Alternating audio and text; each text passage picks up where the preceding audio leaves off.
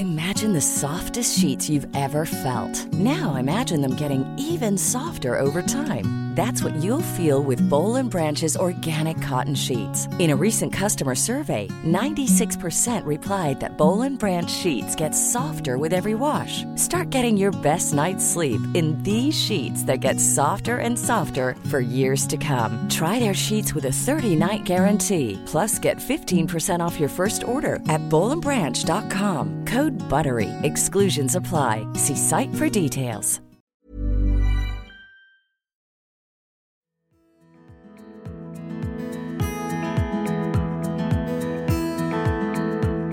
Suomi tarvitsee positiivista puhetta perheelämästä.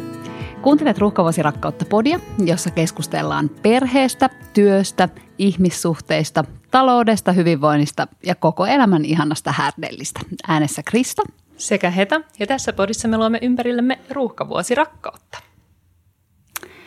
Hei, mitä sä Heta teet kaikista mieluiten silloin, kun sulla on vähän omaa aikaa? Ähm, no mä oon onnellisimmillani silloin, kun mä, mä saan liikkua itsekseni. Mä tykkään pelata korista ja silloin, kun pääsen niin kunnolla hikiliikkumaan, niin saa kaikki, kaikki ajatukset tuulettumaan. Ja, no, no se on parasta semmoista niin itsekseen tekemistä.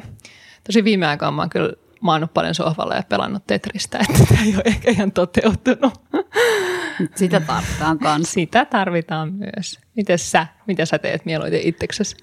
No siis mä niin tykkään kuunnella kirjoja. Sitten kun ei oikein aikaa kuunnella kirjoja, niin sitten mä tykkään yhdistää niitä johonkin hyödylliseen, vaikka johonkin pikku remppakotiprojektiin. Mä muun muassa viikonloppuna maalasin mun esikoisessa sen vanhan kirjoituspöydän.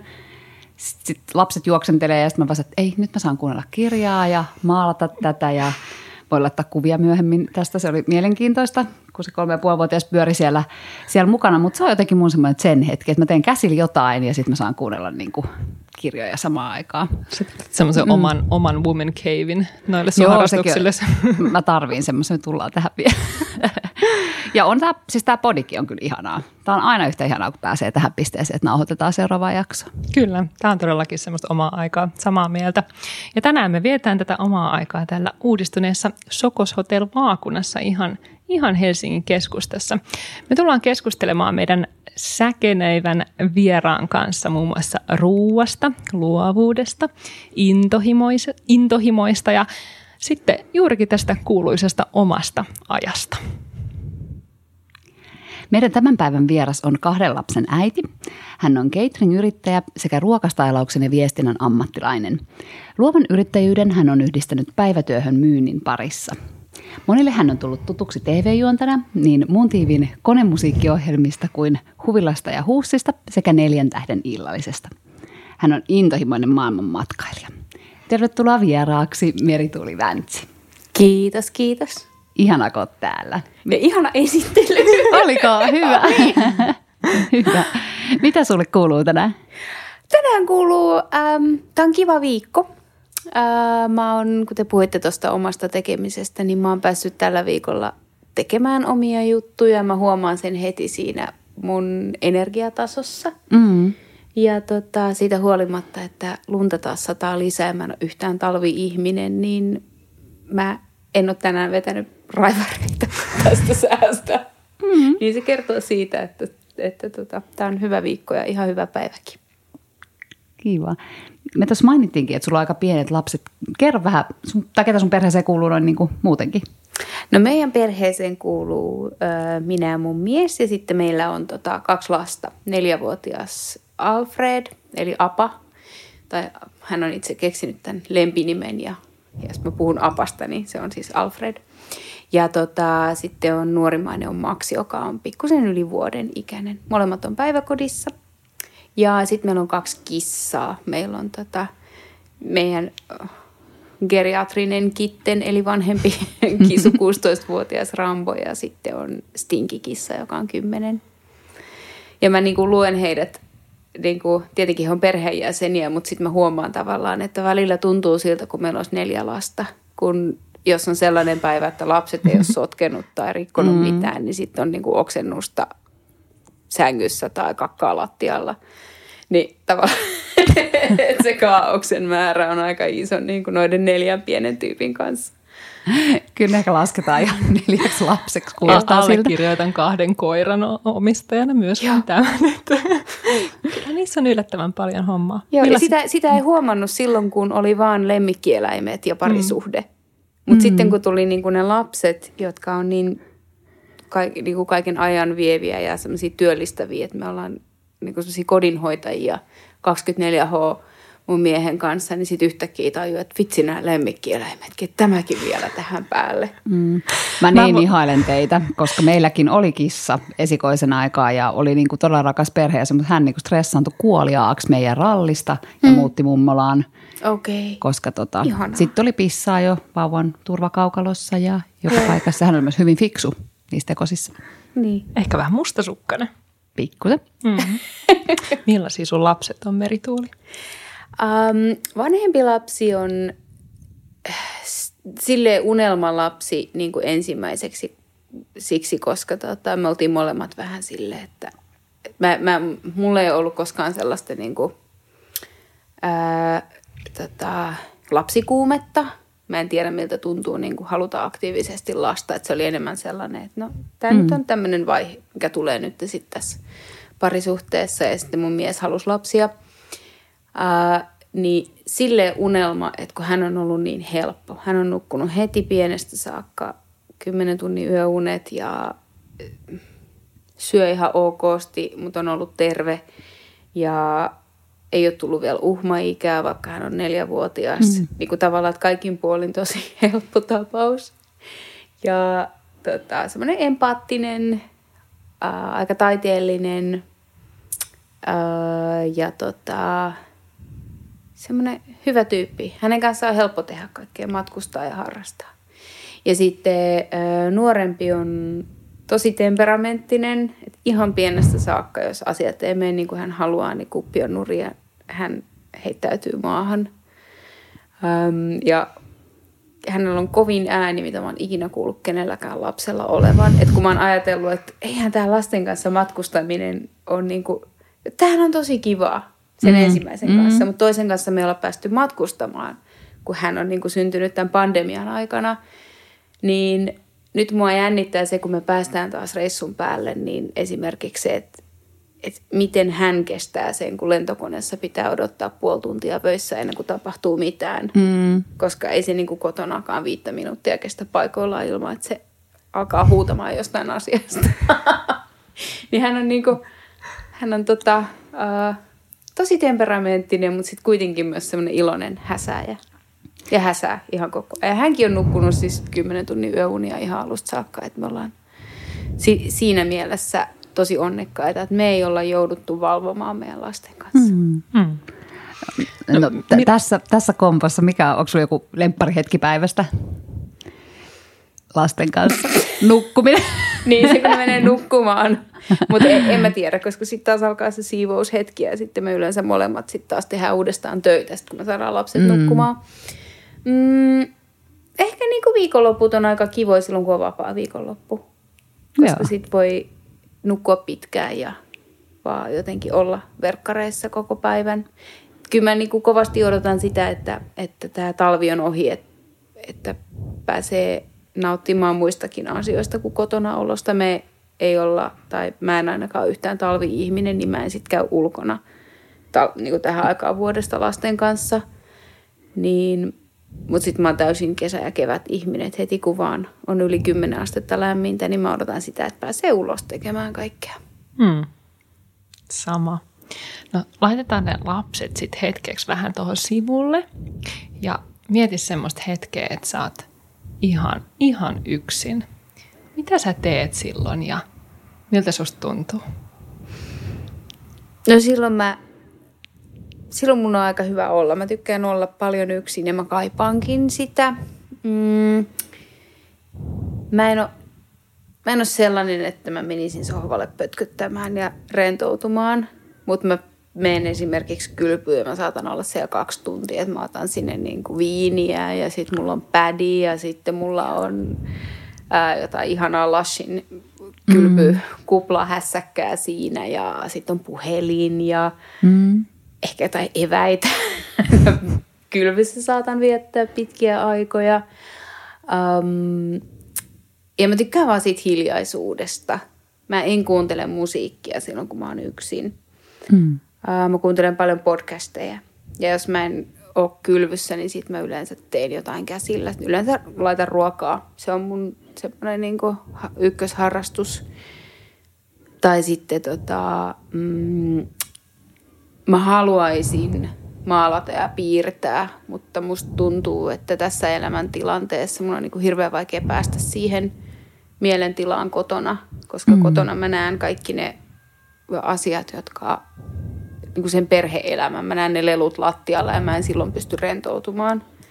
Et tota, ehkä sitten kun lapset on vanhempia, niin mä pystyisin alkamaan myös maalaamaan ja piirtämään kotona Mä oon ruvennut maalaamaan nyt uudestaan. Meidän lapset on ehkä noin kolme vuotta vanhempia. Mm. Niin nyt viimeisen vuoden aikana, ja mä en usko, että se johtuu vaan tästä pandemiasta. Se johtuu siitä, että se koti just pysyy vähän paremmin siistinä ja on niin kuin kaistaa ajatella jotain muutakin kuin sitä hässäkkää. Ainakin Joo. itselle.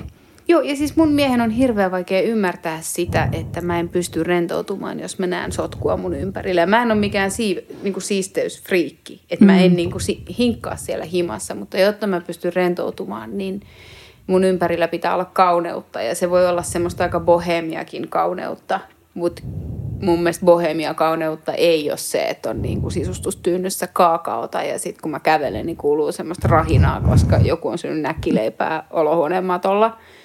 Niin, niin tavallaan semmoiset pitää raivata pois, hmm. jotta mä pääsen sellaiseen hyvään, äh, rentoon äh, tota, tilaan. Sä kerroit meille ennen tätä jaksoa, että oma aika on sulle tosi tärkeää, niin miksi se on sulle tärkeää? Mm.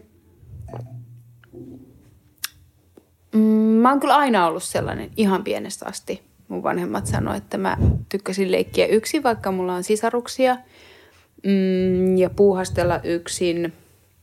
Ja ehkä mä oon ollut niin kuin koulussakin sellainen, että mä muistan, että mulla on ollut ystäviä, mutta mä oon myös tosi paljon vaan niin kuin yksin leikkinyt pihalla ja säätänyt kaikkia omia juttuja. Et musta tuntuu, että se on luonteenpiirre, ää, jonka myös meidän vanhempi lapsi on perinyt. Et silloin kun meitä oli vain kolme, niin oli kiva huomata, että mä saatoin olla yksin tekemässä jotain yhdessä huoneessa. Lapsi oli yksin niin kuin pädin kanssa tai puhastelemassa jotain. Ja myös mun mies niin kuin että et mä niin kuin nautin siitä hiljaisuudesta, että me kaikki kolme arvostettiin sitä omaa aikaa. Mm. Um, mutta tota, ehkä se on se, mä en osaa sanoa. Musta tuntuu, että se on vaan luonteen piirre ja sitten kun sen on tajunnut, että miten tärkeää se on omalle hyvinvoinnille, niin sit sitä osaa vaalia. Hmm. Sitä ei pysty aina vaalimaan, mutta ymmärtää sen arvon ja, ja tota, osaa myös sanoa, että milloin tarvitsee sitä. Että mä oon esimerkiksi oppinut sellaisen välillä, kun on tosi rankkoja kuvauksia. On niin kuin monta päivää putkeen, on paljon ihmisiä ympärillä, niin tota, normaali kuvauspäivän jälkeen mä en siis pysty illalla puhumaan mun miehelle. Mä, se on mulle jo liikaa ja mun mies tietää tämän ja se on mm. hänellekin ok, että se ei tarvitse puhua munkaan koko ajan.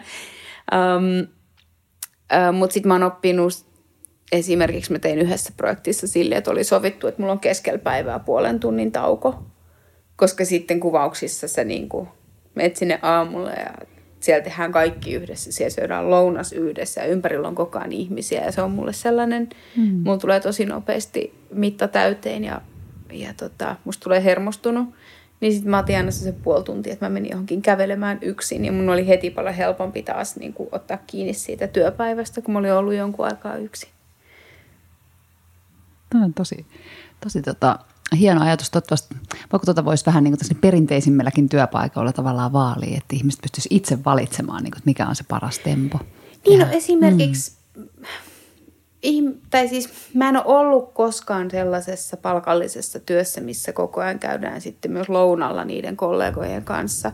Mut, mutta jos mä olisin, kyllä mä nyt on osa-aikaisesti Alströmille, mm. että siellä sitten niin syödään lounasta, mutta sekin osasto, mä teen myyntiä, niin me vuorotellaan sitä, koska emme voida olla samaan aikaan kaikki lounaalla, äh, koska jonkun pitää vastata puhelimeen ja niihin akuutteihin asioihin. Mm mutta mä en ole ollut siinä, mitä sit mä näen tosi moni mun ystävä on sellaisessa työssä, että sitten kun on lounasaika, niin lähdetään porukalla johonkin lounasravintolaan mm. ja sitten syödään yhdessä. Ja se tuntuu, vaikka mun elämä olisi sellaista, niin se olisi musta ihan kauhea ajatus. Ei, ei siksi, että mä tykkäisin mun työkavereista tai mun ystävistä, mutta tosi usein mä tykkään esimerkiksi syödä lounaan yksin, koska se on se ainoa breikki sen koko päivän aikana. Niin jos silloinkin pitää olla ihmisten ympäröimänä, niin se on mulle liikaa. Mm. Onko sulla jotain ihan niin kuin käytännön vinkkejä, että miten sä varmistat, että sä saat tarpeeksi omaa aikaa? No meillä on, mun mies on aika samanlainen kuin minä ja meillä on sellainen, me sovittiin jo ennen kuin me saatiin ensimmäinen lapsi, koska me tiedettiin, että sitten varsinkin sen oman ajan saaminen tulee olemaan tosi vaikeaa – niin me sovittiin, että kumpi tahansa voi tyyliin, niin kuin, että nyt mä lähden ulos. Ja sitä ei tarvitse millään tavalla selittää, että miksi sä haluat lähteä ulos mm. niin kuin kotoa ja saa tehdä ihan mitä haluaa ja toinen ei soittele perään. Ja sitten tullaan kotiin, sit, kun on valmis siihen. Ja musta tuntuu, että me käytiin sen kortin ensimmäisen kerran, kun meidän vauva oli viikon ikäinen. Niin mä olin silleen, että nyt. Mä niin kuin, nyt mä oon ollut li, liian monta päivää putkeen ihmisten ympäröimänä ja mä lähdin ja mä tulin neljän tunnin päästä takaisin. Mm.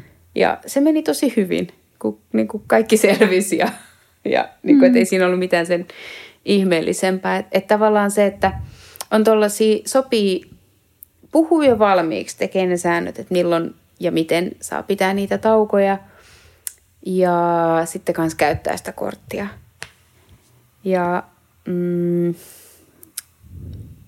ja me tehtiin myös sama niin kuin liittyen matkustamiseen, että pitää niin kuin päästä myös olemaan jossain muualla kuin edes kotikaupungissa ilman lapsia tai puolisoa.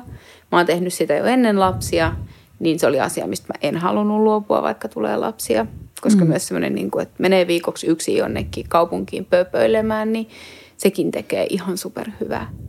Mutta mä myös siis, mä puhuin tuosta lounasasiasta ja et mä myös ymmärrän, että on, on tosi eri, erilaisia ihmisiä. Mulla on myös ystäviä, jotka ei voi edes mennä leffaan yksin. Et jos heillä on vapaa päivä töistä, niin ensimmäisenä ne huutaa Facebookista, kuka lähtee mukaan leffaan, onko lounas seuraa, onko kahvi seuraa. Ja mä aina katson niitä päivityksiä ja mä oon silleen, että toi on, että mulla ei tulisi ikinä mieleenkään, että jos mulla on vapaa päivä töistä, niin tavallaan... Um, pyytää randomisti, että mm. lähteekö joku mun kanssa, vaan mä haluan miettiä tarkkaan, että ketä mun kaveria mä en ole nähnyt pitkään aikaan ja ken, mitä mä haluan tehdä ja kuka voisi olla kivaa seuraa siihen. Mm. Et, et, ihmiset on tosi erilaisia ja mä ymmärrän sitten, että jollekin ää, vanhemmalle taas se, että kun lapsi on pieni, niin kotoa lähteminen on, on ihan, et, ei voisi kuvitellakaan, koska se ei tunnu niin kuin hyvältä. Ja mä ymmärrän ja arvostan myös sitä. Mutta jos se sellainen kipinä on olemassa, niin sitten mä suosittelen tarttumaan siihen. Ne on vain järjestelykysymyksiä. Sä sanoit, että rakastat matkailua, niin minkälaisista reissuista sä nyt unelmoit sitten, kun, sit, no, kun pääsee reissaamaan? Tällä hetkellä kaikista. mihin, sä, mihin sä lähet sitten ekana, ekana yksin? no tota, ihan ensin meidän pitää kaikkien päästä jonnekin tropiikkiin, jonnekin lämpimään, missä on 30 astetta lämmintä ja missä voi uida ja missä on merta ja missä on jotain hyvää ruokaa. Et sitä me kaivataan kaikki, että jopa neljävuotias puhuu siitä. Et sitten kun me ollaan rannalla ja, mm. ja tota, aurinko paistaa, että mitä hän niin sitten tekee siellä. Um, ja sitten joku kaupunkiloma olisi ihana niin miehen kanssa kahdestaan. Mm. Mutta sitten tropiikista me ollaan siis, mä haluaisin mennä Meksikoon. Se on mun niinku semmoinen ykkönen, missä mä en ole ollut tosi, tosi, tosi, tosi pitkään aikaan. Ja mä haluaisin, että mun mies näkee Meksikon. Mm. Uh, mutta just tuossa puhuttiin tota, tällä viikolla, että realiteetti on varmastikin se, että siinä vaiheessa, kun me saadaan matkustaa täältä, niin Meksiko ei välttämättä ole sellainen maa, mihin saa matkustaa silloin, joten se ehkä jää tonne niin kuin jonnekin tulevaisuuteen, mutta sitten taas Sri Lanka on sellainen maa, mitä me ollaan mietitty, koska me ollaan oltu siellä vanhemman lapsen kanssa ja se oli ihan superhelppo ja tosi kiva. niin tuommoiseen perhelomailuun, niin et ehkä se Sri Lanka voisi olla hyvä, koska se on tuttu. Siellä on tosi hyvää ruokaa, se on turvallinen ja siellä esimerkiksi, siellähän on ollut koko ajan paljon parempi koronatilanne väkilukuun nähden mm. kuin esimerkiksi Suomessa. Niin mä veikkaan, että me selvitään Sri Lankan kanssa about samoihin aikoihin, että saadaan rajat auki. Katson tuonne postitalon suuntaan, siellä sataa lunta ja tuo Sri Lanka kuulostaa ihan hyvältä. Joo, mehän ollaan siis aika korkealla ja yhtäkkiä niin kuin tästä Sokoshotellista näkyy vaan ää, rautatieaseman kellotorni eikä mitään niin kuin niin mitään muuta. Taempana. Täällä on niin sankka lumisade. Kyllä.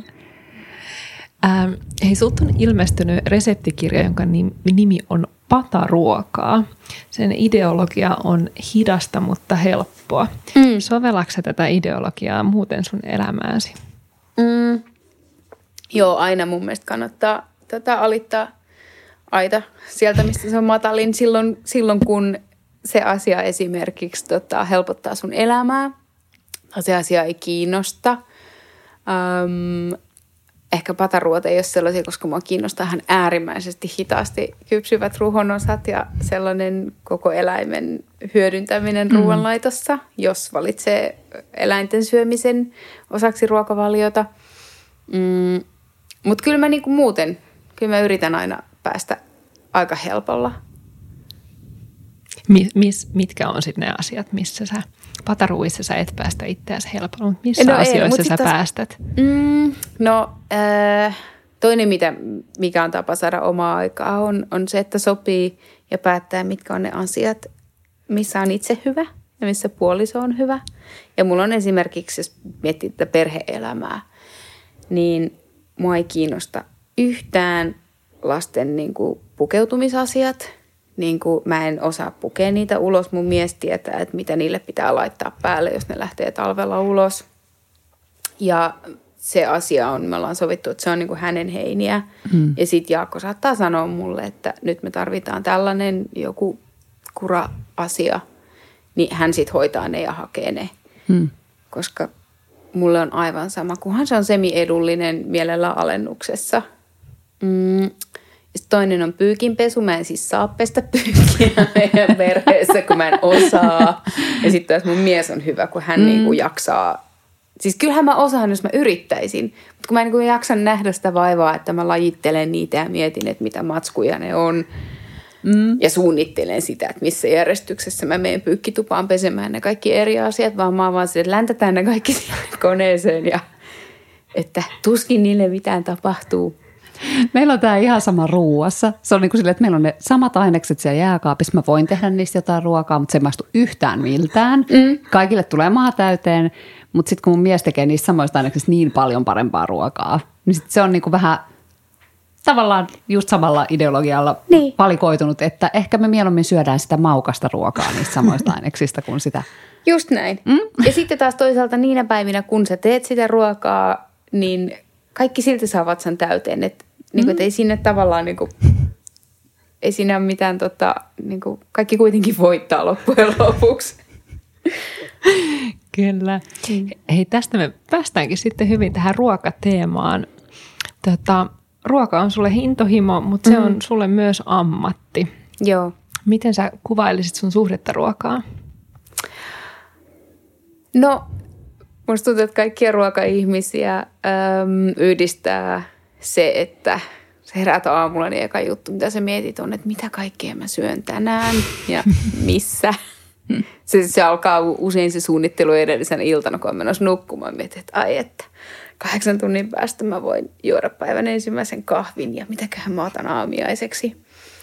Et se on, on se koko ajan mielessä ää, ja musta tuntuu, että ruoka valikoitu mun ammatiksi vahingossa, mutta musta tuntuu, kun miettii, mitä kaikkea mä oon tehnyt ja mistä asioista mä oon ollut kiinnostunut, niin kaikki tiet on kyllä aika luontaisesti vienyt kohti sitä ruokaa, koska siinä yhdistyy sellainen, että pitää olla luovuutta. Mm, ja sitten ruoan kautta on, se on hirveän hyvä tapa tutustua eri kulttuureihin ja se tuo semmoisen niin lisäkerroksen matkustamiseen. Ää, metsästä, metsästä, että jossain maassa jotain annosta, mitä sä oot kuullut, että on tyypillinen sille kulttuurille ja, ja sitten tavallaan se metsästysmatka vie sut ihan uusille poluille, niin se on usein sellainen niin kuin, semmoista tekemistä matkoilla.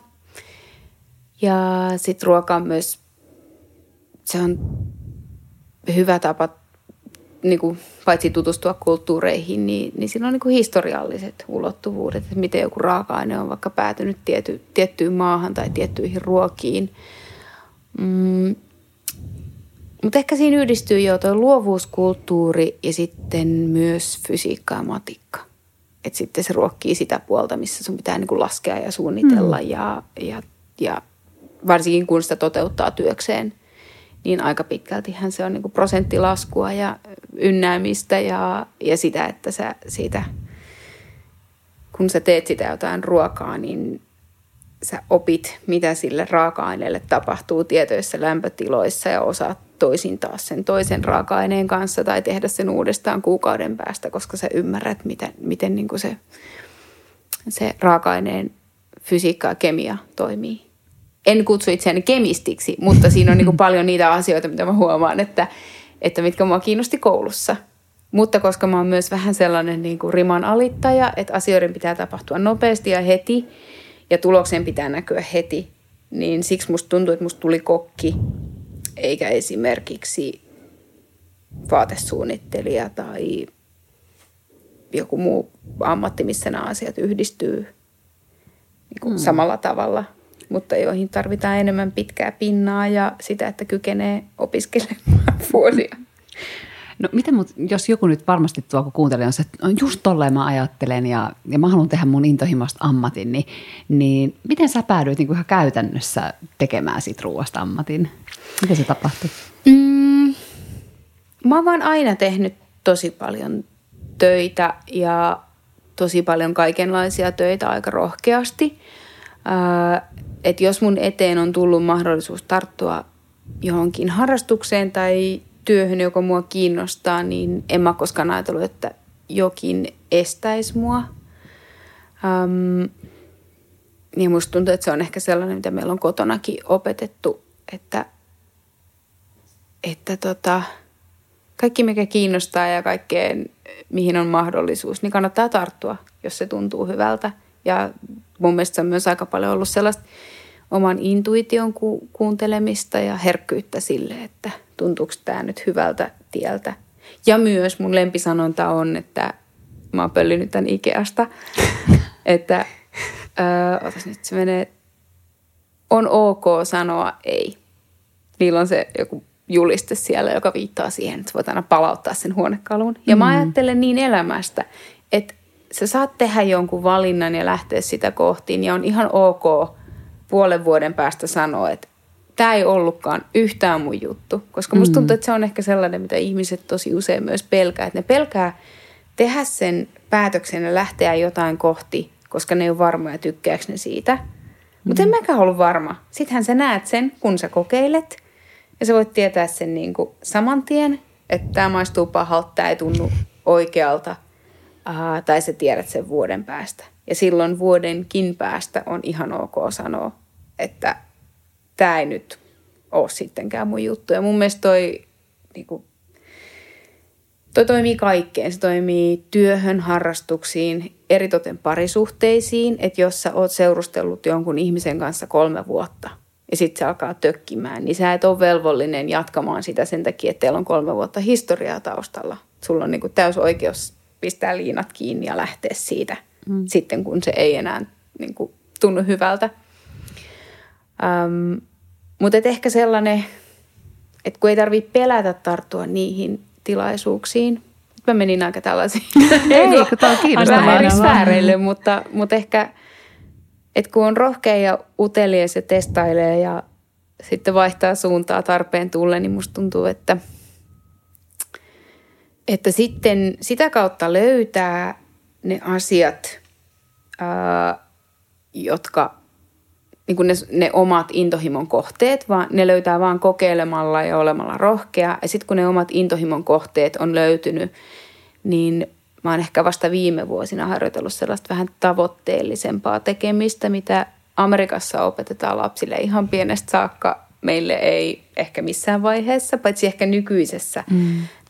Tota, uuden työn kulttuurissa opetetaan enemmän sellaista tavoitteellisuutta, mutta mä oon yrittänyt itsestä harjoitella, että asettaa itselleen tavoitteen ja sitten miettiä, miettiä valintojaan sen mukaan, että, että tota, viekö tämä pienikin, aika silleen mitättömältä tuntuva päätös mua kohti sitä mun tavoitetta. Hmm. Onko siis ollut ravintolassa töissä kokkina vai ryhtyykö sä heti yrit, catering-alan ja, ja ruokastailauksen yrittäjäksi vai? Mä tota, no mä siis tavallaan mä oon ollut. Mä oon aina ajatellut, että enhän mä oon ollut, mutta sitten mä muistin, että kyllä mä itse asiassa on ollut. Um, mä aloitin kesätöissä 14-vuotiaana kotipizzassa. Sitten mä olin siellä tota, ensin kaksi vuotta kassalla ja punnasin raaka-aineita ja sitten mä yleinin pizzakokiksi, jota mä tein kanssa kaksi vuotta ää, aina niin kuin lukion, tota, yläaste ja lukion ohessa.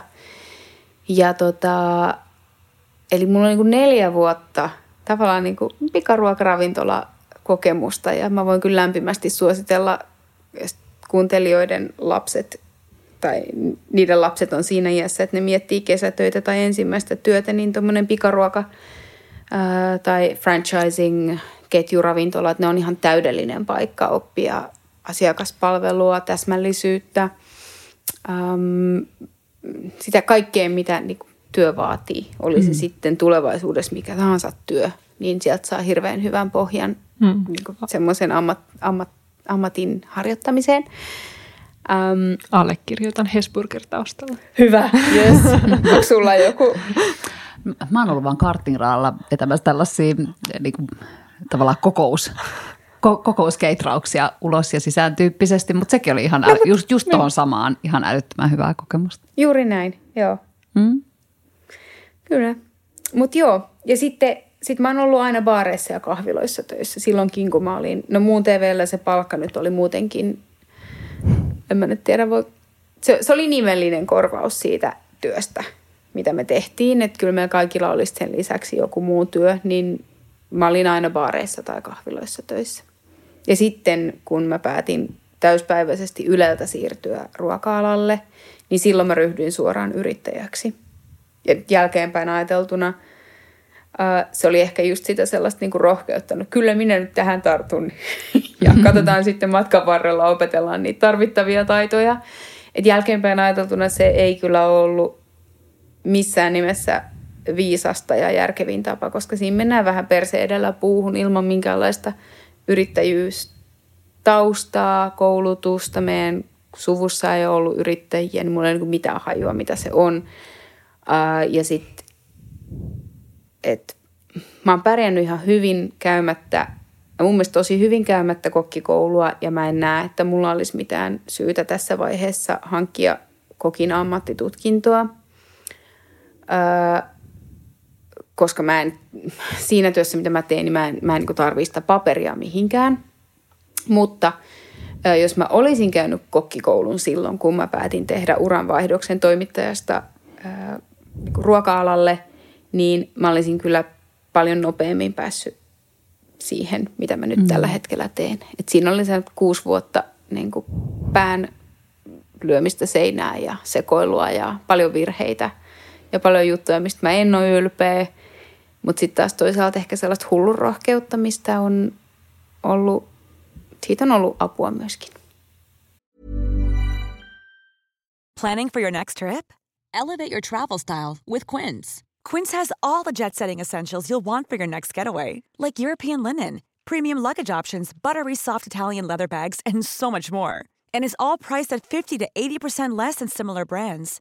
Plus, Quince only works with factories that use safe and ethical manufacturing practices. Pack your bags with high-quality essentials you'll be wearing for vacations to come with Quince. Go to quince.com/pack for free shipping and 365-day returns.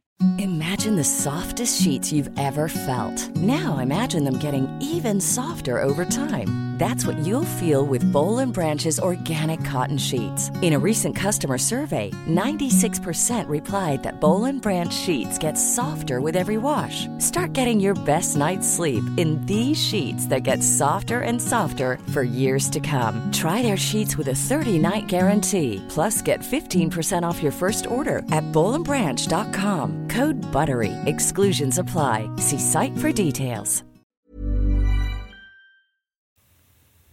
Joo. Sä oot sanonut, että, että myös niin kuin, että luova työskentely on sulle ihan äärimmäisen tärkeää, niin mitä luova työ tarkoittaa sulle vaikka sun työssä nyt? Mitä se luovuus on? No, mm, musta luovuus on turhan usein, sitä ajatellaan aika kapeasti, että se on niin taidealoilla musiikkia ja tota, musiikkia, kuvataiteet, ää, luovuus ulottuu niin moneen, melkein niin kuin kaikkiin töihin. Ei ehkä välttämättä siihen kotipizzatyöhön silloin, ähm, mutta tota, ähm, en mä tiedä, se on, se on, se on niin läsnä kaikessa. Äh, ja nyt mä unohdin sen kysymyksen. Lähinnä, että mitä se, mitä se luovuus on vaikka sulle nyt tällä niin. hetkellä siinä työssä, mitä sä teet nyt? Niin, no se on tota, mm, ja mä oon käynyt myös vähän niin kuin artsukouluja ala-asteella, niin mä huomaan sen, että, että se luovuus on jotenkin jo silloin tota, iskostettu tuonne selkärankaan, että miten, miten iso osa se on elämää. Öm, ehkä niin kuin päivittäisessä työssä se, mistä mä huomaan, että mä pääsen käyttämään sitä luovuutta, että musta ei tullut kuvataiteilijaa, mutta mä pystyn käyttämään niitä samoja ää, taitoja, mitä ehkä kuvataiteilija käyttää eri tavalla, niin kuvauksissa visuaalinen ajattelu siitä, kun lähdetään rakentamaan ruokakuvaa, niin ylipäänsä kun mä mietin ja suunnittelen reseptejä, niin se lähtee, se idea saattaa olla oikeasti joku väri. Että mä näen jonkun värisen raaka-aineen kaupassa ja sitten mä lähden miettimään, että teenkö mä ruuan, missä kaikki elementit on vihreitä. Ja sitten mä lähden miettimään, mitä vihreitä elementtejä ne vois olla ja miten ne maistuu yhdessä. Ja sitten jos siitä tehdään ruokakuva, niin mä lähden miettimään sit sitä visuaalista konseptia, että onko se modernia, onko se rustiikkia, onko se epokkia, minkälaisilla astioilla ja lavasteilla me rakennetaan se, minkä värinen lautanen toimii kaikista parhaiten, minkä, mikä värinen, minkä mallinen lautanen toimii sen ruoan kanssa parhaiten ja sitten haalitaan ja kerätään niitä ja sitten kun sitä kuvaa tehdään, niin sitä rakennetaan kuvaajan kanssa sitä asettelua, että onko meillä, missä se katseen keskipiste on, mihin mm. ne jutut kerätään, ää, kuinka täynnä se kuva on, onko siellä tyhjää tilaa. Se on, se on ihan hurjan mielenkiintoista ja sitten vielä kun jos tekee lehtiä tai mainoksia, niin mä rakastan sitä, että sitten siihen tulee mukaan se, se niin AD-työ, että mihin kohtaan on ajateltu, että tulee planssit tai jos tulee joku otsikko tai tekstiä, niin mikä rooli sillä on siihen kuvaan ja ruokaan nähden. Niin siinä mielessä se on, se on kyllä aika luovaa. Ja, ja sitten ihan siinä sellaisessa ruoanlaitossa, semmoisessa päivittäisessä, jos keitraa tai, tai tota kokkaa isolle porukalle, niin kyllä myös vaaditaan luovia ratkaisuja silloin, kun ne raaka-aineet ei käyttäydy niin kuin pitäisi tai tota, mokaa jotain, niin sitten pitää olla nopea tekemään päätöksiä, niin ne päätökset on joskus aika luovia, että saat pelastettua sen ruoan. Miten sä kannustat sun, sun lapsia luovuuteen? No kyllä ne saa, ehkä ylipäänsäkin mun lapset saa about tehdä mitä ne haluaa. Äh, se on varmaan semmoista niinku omaa laiskuutta. Ähm, meillä on vasta ensimmäisen kerran tullut sellainen, että me rajoitetaan. Ei meillä ole ruutuaikaa rajoitettu, mutta kyllä me niinku kehotetaan vanhempaa lasta tekemään muitakin asioita kuin katsomaan pädiä. Mutta nyt meillä on ensimmäisen kerran tullut ihan sellainen, että me laitetaan munakello soimaan, koska me huomattiin, että nyt kun hän on hän on opetellut pelaamaan Nintendo, Nintendolla, tota, Nintendo Wiillä Mariota, niin se on sellainen juttu, että siihen hän niin kuin selkeästi lukkiutuu ja haluaisi pelata koko ajan. Se on ensimmäinen asia, mitä me ollaan rajoitettu. Mutta tota, se on ollut itse asiassa aika ihana, koska sitten kun se munakello soi ja hän on pelannut puoli tuntia, se aika menee sairaan nopeasti, niin silloin ää, on aika helppo, kun se tietenkin lapsen elämään kuuluu, että siinä kohdassa, kun on joku sääntö ja sitä pitäisi kotona totella. Päiväkodissa on tietenkin eri asia, mutta kotona kun pitää totella jotain sääntöä, niin sitten tulee se pieni kiukutteluvaihe, jolloin on ihana törkätä käteen sitten lehtiö ja kynät. Tai nyt hän on innostunut vesiväreistä ja mulla on Mä en ole esimerkiksi pitänyt kotona sellaista, tota, että olisi niin lasten piirustusvälineet erikseen. Että hän käyttää mun ihan niin taidevesivärejä maalaamiseen ja sitten välillä sisäisesti itken, kun niitä sotketaan kaikkia sekaisin, niitä pikkunappeja. Mutta sitten taas toisaalta samaan aikaan mua raivostuttaa ne lasten vesivärit ja lasten tussit, kun niissä ei ole pigmenttiä. Ei niistä lähde mitään. ei. Sitten se on niinku, että mä haluan, että hän tekee kunnon välineillä, että hän oikeasti kokee sen ilon, että kun sä sekoitat keltaista ja sinistä, niin sitten tulee oikeasti jotain puhdasta vihreätä eikä jotain niin kuin laimeaa sössöä. Ja sitten toinen, missä mä oon ehkä vähän silleen, niin kuin missä mä oon tarkka tämmöisen niin kuin luovan kehityksen suhteen on piirretyt, mitä hän katsoo. Mä en kestä yhtään, jos ne on niin kuin huonosti piirrettyjä tai niissä on huonot tarinat ja mä yritän niin kuin hellästi ohjata häntä katsomaan muita ohjelmia. Mit, mitkä teillä on kieltolistalla? No, ää, ryhmähau. Se on niinku, siis mä, hän halusi eilen, että mä luen sen ryhmähau tarina ja mä olin ihan silleen koko ajan, että tää on niinku ihan hirveätä tuubaa. Tässä tarinassa ei ole mitään päätä eikä häntää.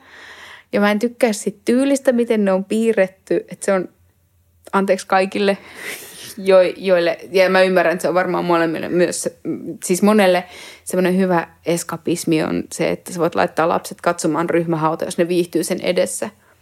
Mutta siinä kohtaa, kun meillä menee ryhmähau päälle, niin mä yritän hellästi ohjata jonkun toisen asian pariin. Et nyt hän on löytänyt kikattavan kakkiaisen, mikä on ihana asia, koska siinä on myös käytetty vesiväriefektejä, niin me ollaan nyt puhuttu vesiväreistä. Ja mä aina pointtaan, että huomaatko, miten hienosti tuolla taustalla on tehty tuo puu. Ja hän tietenkin oikeasti vaan nauraa niille kakkajutuille. Mutta siis niin kuin ihan sairaan upeita piirrettyjä hän on nykyään. Että jos miettii omaa lapsuutta, että mä oon kasvanut, että on ollut niin kuin He-Man, Transformers ja sitten tota, Halinallet. Ja Turtles. Ja Turtles, niin. niin. Niin jos miettii, että miten monen tyylisiä piirrettyjä on, mm. niin se on niin kuin ihan mieletön are, arkku. Ja ehkä sen, senkään takia mä en ole kokenut kauhean tarpeelliseksi rajoittaa esimerkiksi telkkarin katsomista, että jos hän katsoo Yle Areenaa, tai siis Yle Areenasta noita tota pikkukakkosia, niin siis se tavara, mitä pikkukakkosesta tulee, se on niin laadukasta ja se on oikeasti mm. kuratoitua ja niissä tarinoissa on jotain järkeä. Paitsi yksi asia, mutta pakko sanoa, mitä mä en ymmärrä. Aikuiset pukeutuneena johonkin kissapukuihin. Mä en ymmärrä, tykkääks, katsoako kukaan lapsi sitä silleen, että äiti näytettä lisää? Hei, toi on muuten totta. Siis se on ainoa, mikä hänelle ei uppoa, on ne kattimatikaiset. Sitten on se sellainen, missä on semmoinen joku omituinen koti rakennettu, missä kaksi aikuista on pukeutunut outoihin asuihin. Joo. Mm. Ehkä niillä on dataa todistamaan, että kyllä sitä katsotaan. Niin. Joo. No mutta puhutaan vaikka lopuksi vielä ihan vähän siitä, siitä mikä meidän kaikkien mielessä on kuitenkin ruuhkavaisen, eli arkiruoka. Mm. Se, sehän on niinku, se, vaikka ei haluiskaan, niin sitä on pakko miettiä aika monta kertaa päivässä ja varsinkin nyt kun ollaan paljon kotona, niin koko ajan. Mitä teidän perhe syödään vaikka tänään? Öö, koska mä oon tänään täällä teidän kanssa, niin tänään voltitetaan, koska mä en ehdi kotiin laittaa ruokaa.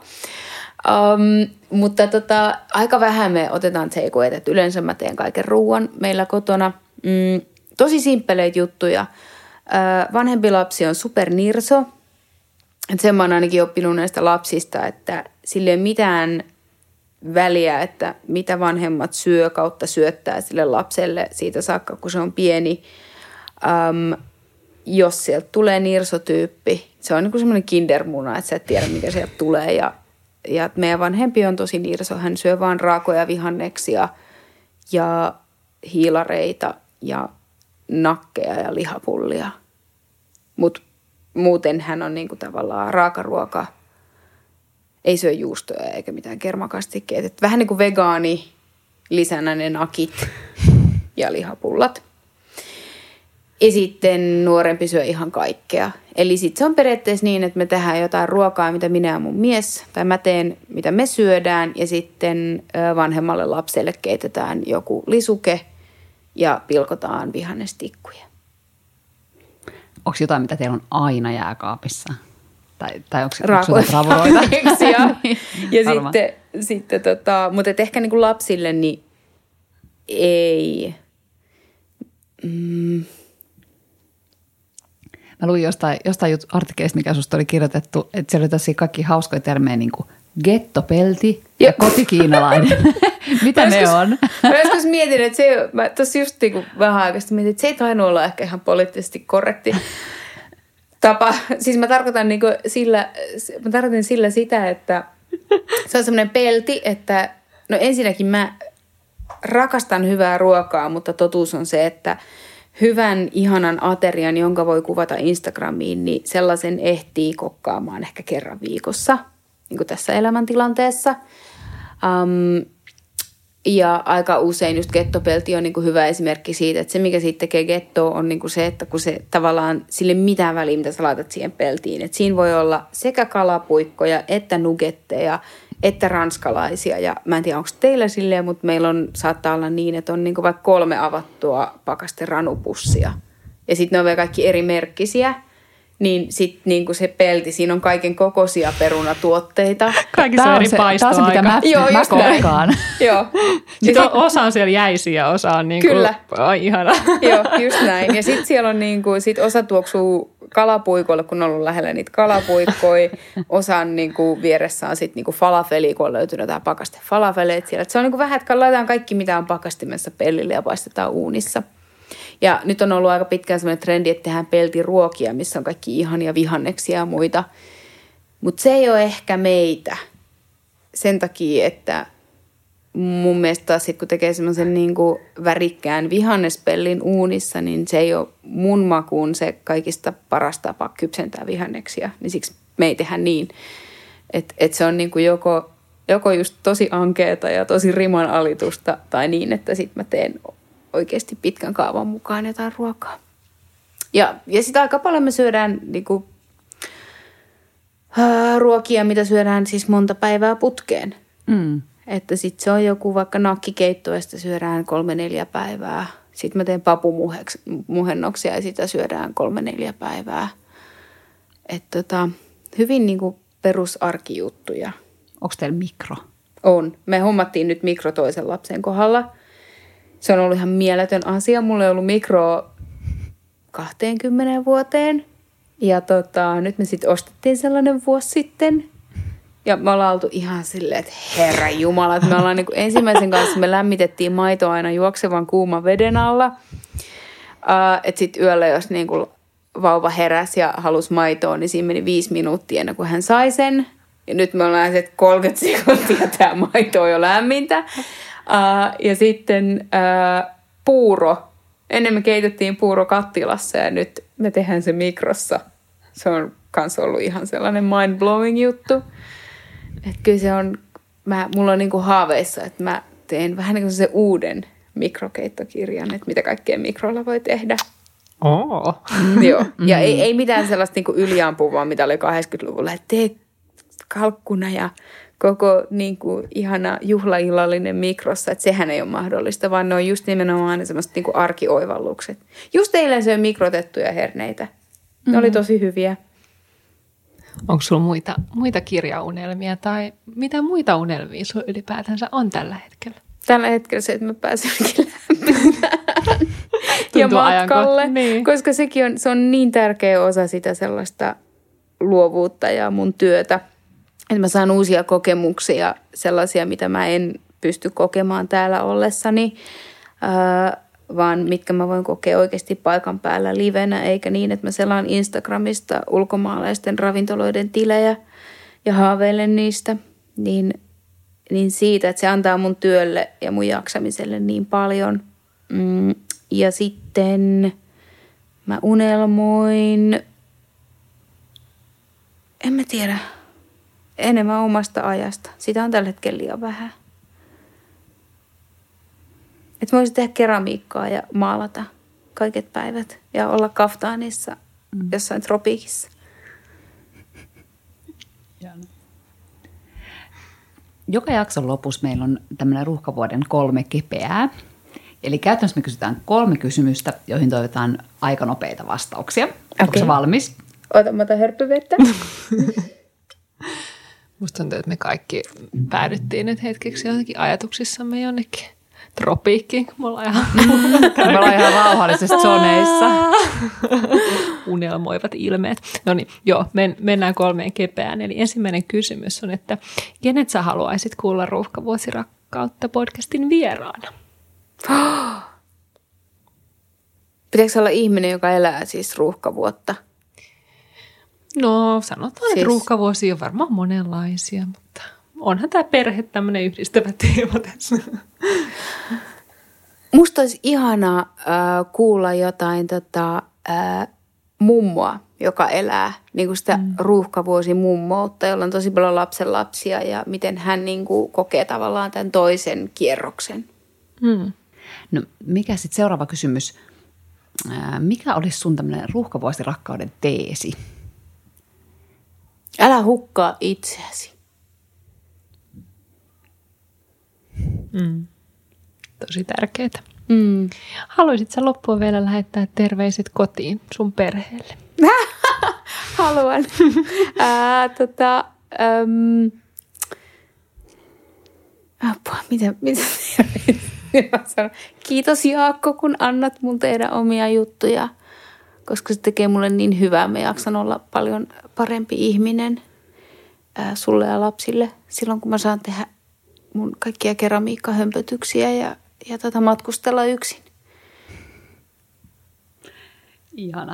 Kiitos Meri tuli, kun tulit tuomaan meidän kanssa ruuhkavuosi rakkautta. Kiitos. Kiitos. Seuraa meitä Instassa, että ruuhkavuosi rakkautta ja laita poditilaukseen, niin kuulet ensimmäisenä, kun uusi jakso ilmestyy. Moi moi! Moi moi!